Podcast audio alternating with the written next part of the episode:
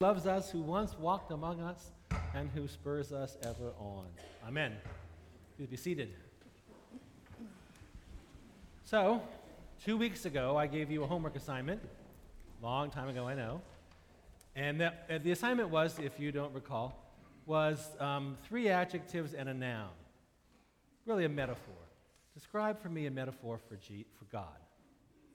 A metaphor for God. Three adjectives and a noun. Max.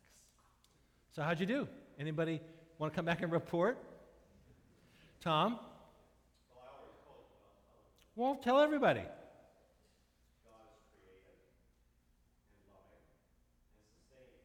Creative, loving, sustaining.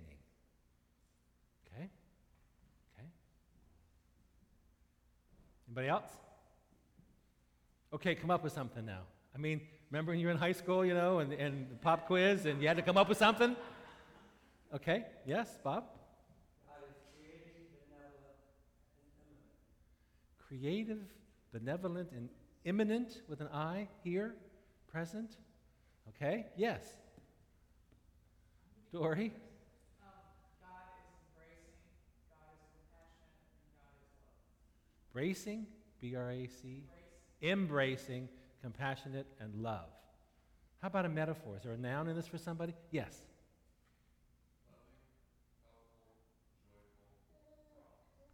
Rock. Loving, helping, joyful rock. Metaphor of a rock. Solid. In place. Yes, Bill? Okay, all right. teacher. Caring, constant, challenging teacher. A rock, a teacher. See how this begins to flesh out? Yes.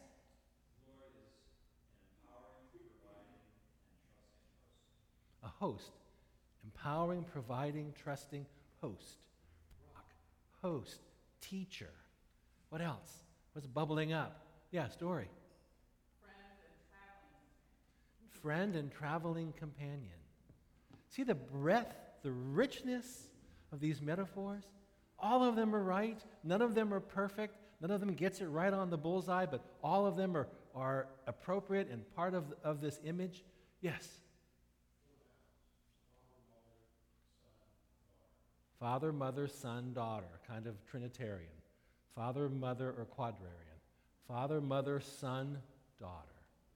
Family. God is family, dynamic. Family. What else? See the richness in this? I just love it. What else? Instant association. What have you got?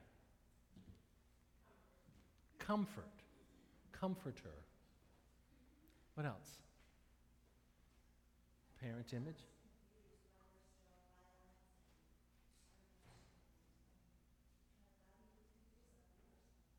Jill said, God is confused why there is still evil and, and violence and death and misery in the world. Okay. Somebody over here? Yes.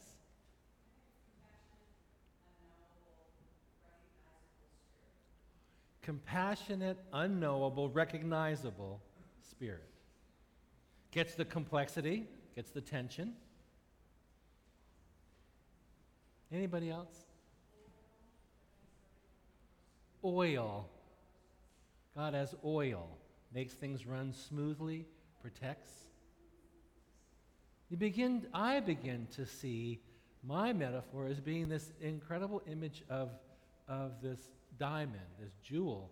And every time you turn it a little bit, you get a different facet, different light shines from it more purple, more red, more blue, more white.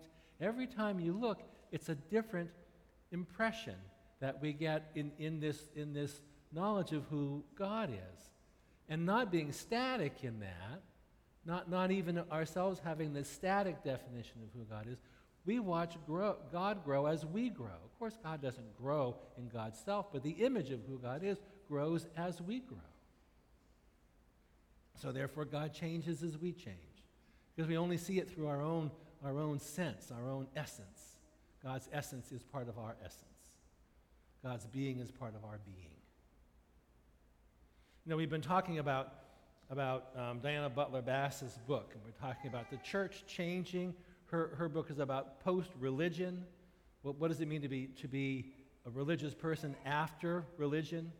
A lot of conversation. What does it mean to be a post Christian? What does it mean to be a Christian after Christianity?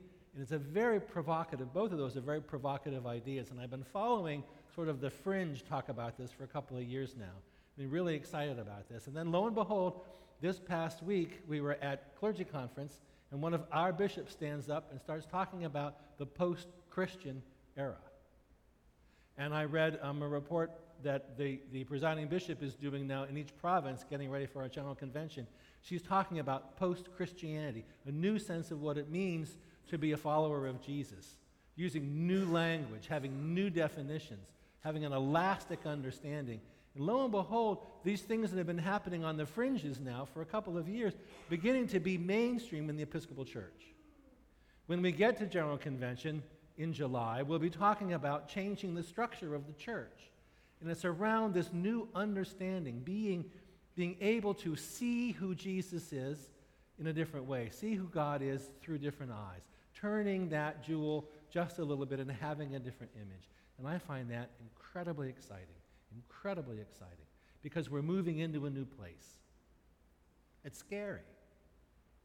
So I want to continue our conversation about those, the, the three B's um, that, that uh, Butler Bass uses. Remember, they were, be, they were be- believing, behaving, and belonging. And I want to talk this morning about the belonging piece. Remember, I said they're not sequential, they can move around. And, and I want to talk with you about what it means to belong.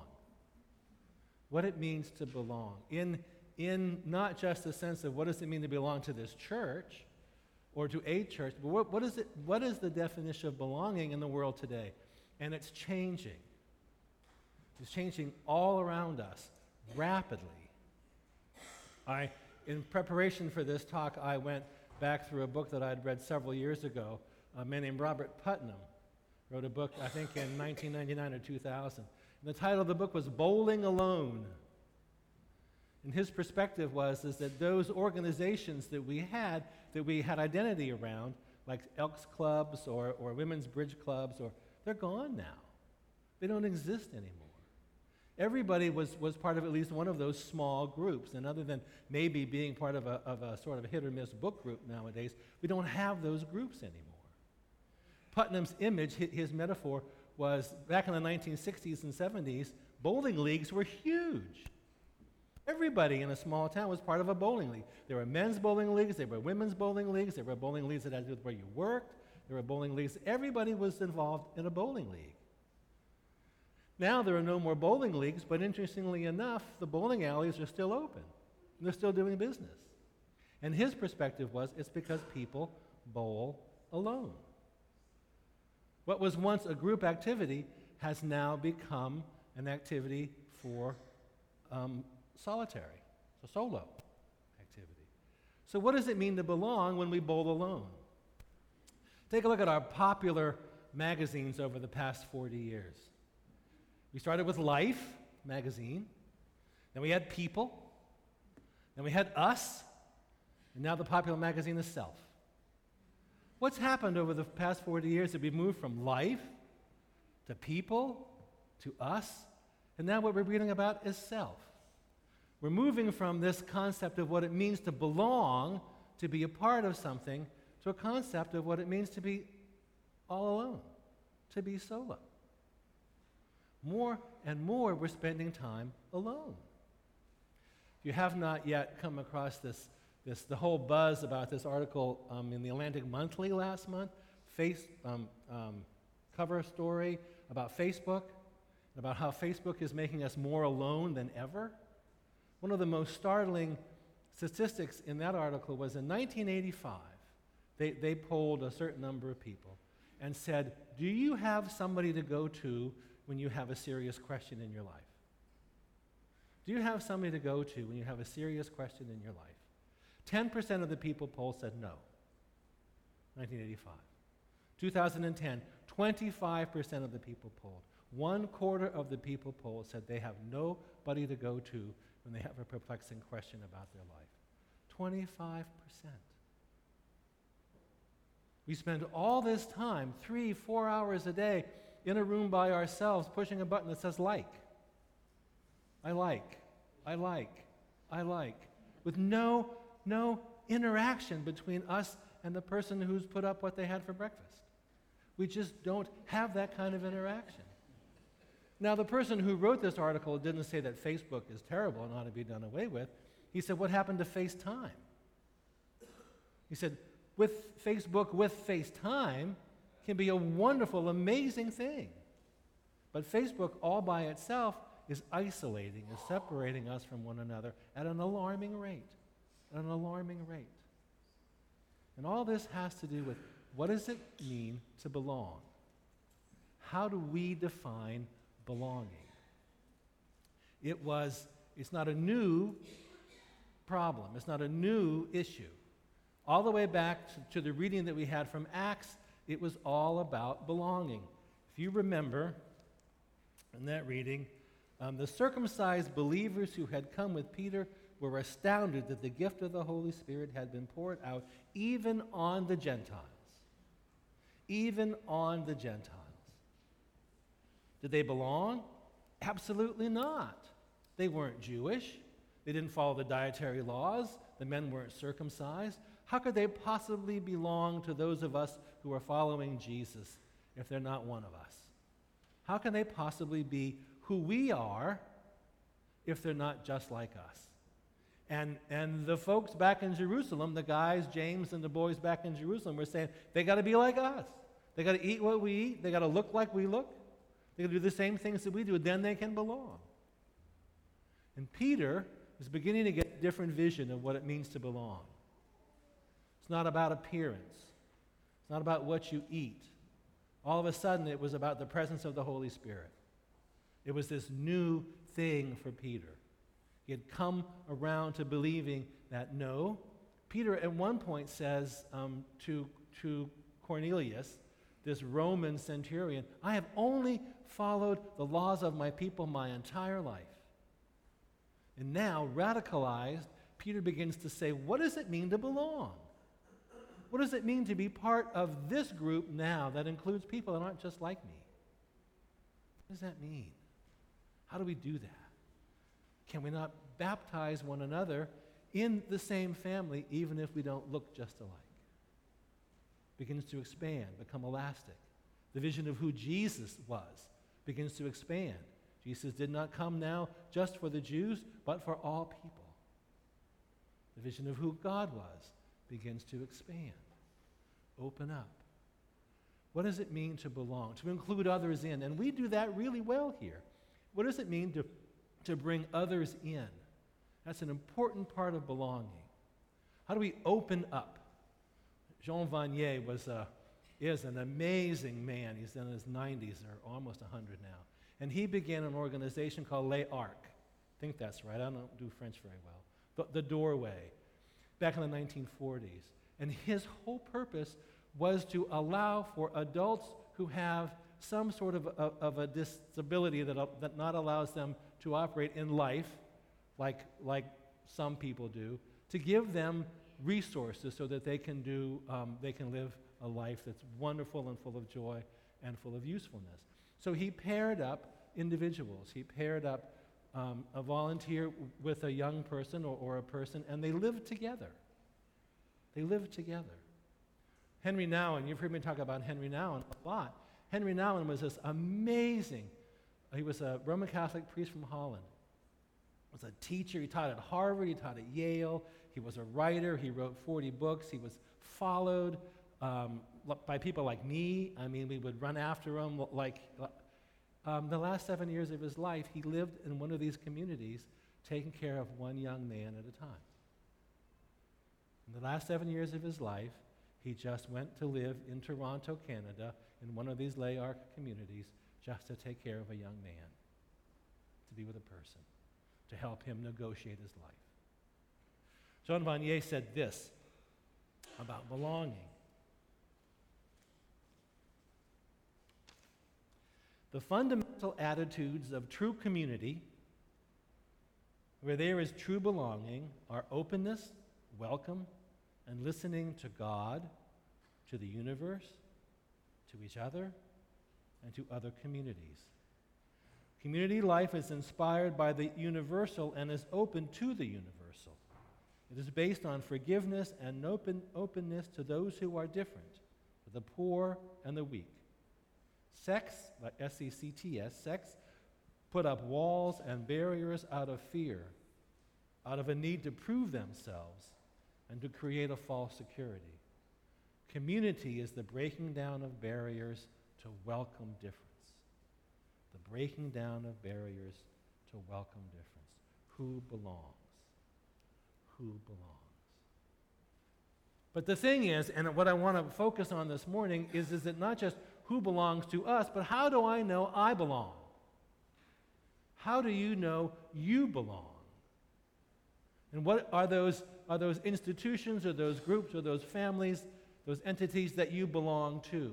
And how do you know you belong there? Because I think this is really the fundamental question. We don't know that we belong. And so we feel isolated and lonely. I was at dinner last night with this wonderful group of people, this amazing woman who, who is smart and accomplished, and we are talking about religion, interestingly enough. And, um, and she says, I, I don't believe in it's so alone. Sometimes it feels so alone. And my heart broke.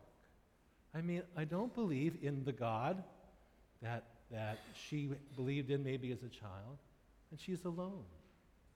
What does it mean to belong? What does it mean to be a part of? So I think in, in following my sort of, you know, giving you a list, I want to give you a list of four things now, and I want you to think about this, not just today, but think about this this week. Belonging, to belong, has to do with, with shared belief, with shared practice, with shared vision, and with shared purpose. To share beliefs, practices, to share a vision, and to share a purpose. So, how do you fit into those those things that you belong to, you feel you belong to, or you want to belong to, how is that affected by, how is that informed by the shared beliefs? Do we all believe the same thing? Shared practices? Do we all do the same thing? Shared visions? Or a vision? And shared purpose. Now, they're all different, and they all can be done in different ways. We can belong and not all have the same beliefs. We don't have to share all of our beliefs the same way. You and I don't share all of our beliefs the same. Even our belief in God may be very different. We don't practice always the same way. You may really enjoy the 5 o'clock service, which is very different than the 745 service. We don't practice always the same way, and yet we belong. What does it mean to share a vision? To share what we think the future will look like, should like, we want to work for. And how, what's our purpose for getting there? You know, I, I, was reading yesterday in the paper, you probably did too, about the, the split in, in the churches and how the Falls Church, the Falls Church is now, um, those who have been there, the breakaway church that's been there is now leaving, and the, the Episcopal Falls Church is coming back. And, and as I read that and I was thinking about my sermon this morning, I thought, you know how unfortunate the entire conversation that we had with those folks was about the first two. The whole conversation was about shared beliefs and shared practices, and the fact that we didn't share. What would the conversation have been like if we'd really talked about vision and purpose? How different would our conversations have been if we talked about do we share the same vision? Do we share this, the same sense of what the world under a loving God should look like. Purpose. How do we get there? What's our purpose in making that happen? My sense is if we had spent our time talking about vision and purpose, it would have been a very, very different conversation right from the beginning. What does it mean to share a vision? What does it mean to have purpose, to know what our purpose is, and to share that with one another? I think that is the kernel of the kind of community that we're talking about.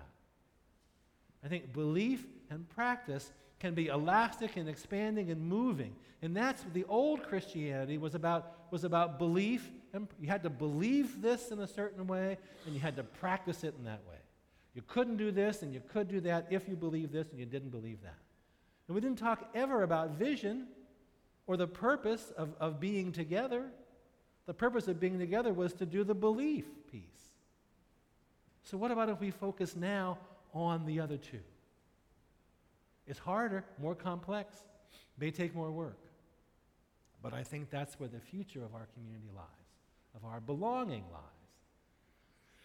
lies. you know, I told the, the, the first service, a chink in the armor for me in this whole thing, sort of culturally, was in, in the 1970s, and it was all about Watergate. That sense of shared vision and that, that sense of shared, shared purpose, it all dissolved around this, this incredible tragedy that happened in our country. I don't think we've ever recovered from, from that, that, that discomfort or that unreliability of shared vision and shared purpose as a nation. We don't talk about that anymore because it's been, it's been ruptured. And how do we begin to talk about that again? Do we have a shared vision? As a nation, do we have a shared vision? Do we share a purpose? The, the, the talk that, that Katharine Jefferts Schori, our pre- presiding bishop, she said this, and this is, I just was able to, um, to write some of it, but some of it's just sort of secondhand. She wrote, Change in the church and in the world can be disorienting, and for some it creates anxiety. God is still creating. The church is experiencing growth in unexpected places, such as immigrant communities. New occasions create new opportunities, not just on Sunday mornings, not just in church buildings. We have to learn to turn outward.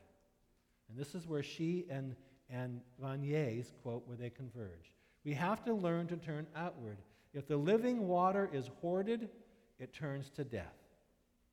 Current church structure and measurements focus on inward tallies, like numbers of members in pews on Sundays. How do we measure not what we take in, but what we give away? That's a vision. How do we measure not what we take in, but what we give away? That's a purpose. How do we, as this community, begin to see ourselves as belonging here, contributing here, being a part of here, so that we can give away what we've got? So that the incredible joy and, and happiness and excitement that happens for me on Sunday mornings is translated into a vehicle that we can take out there. I think that's a vision worth working for. I think that's purpose in my life and in my work here. And I bet it is for you too. So think about that this week, not just here, but think about what your vision is for your communities. How do you know where you belong? What is the vision for that? And what's the purpose for being there? It's worth thinking about. Amen.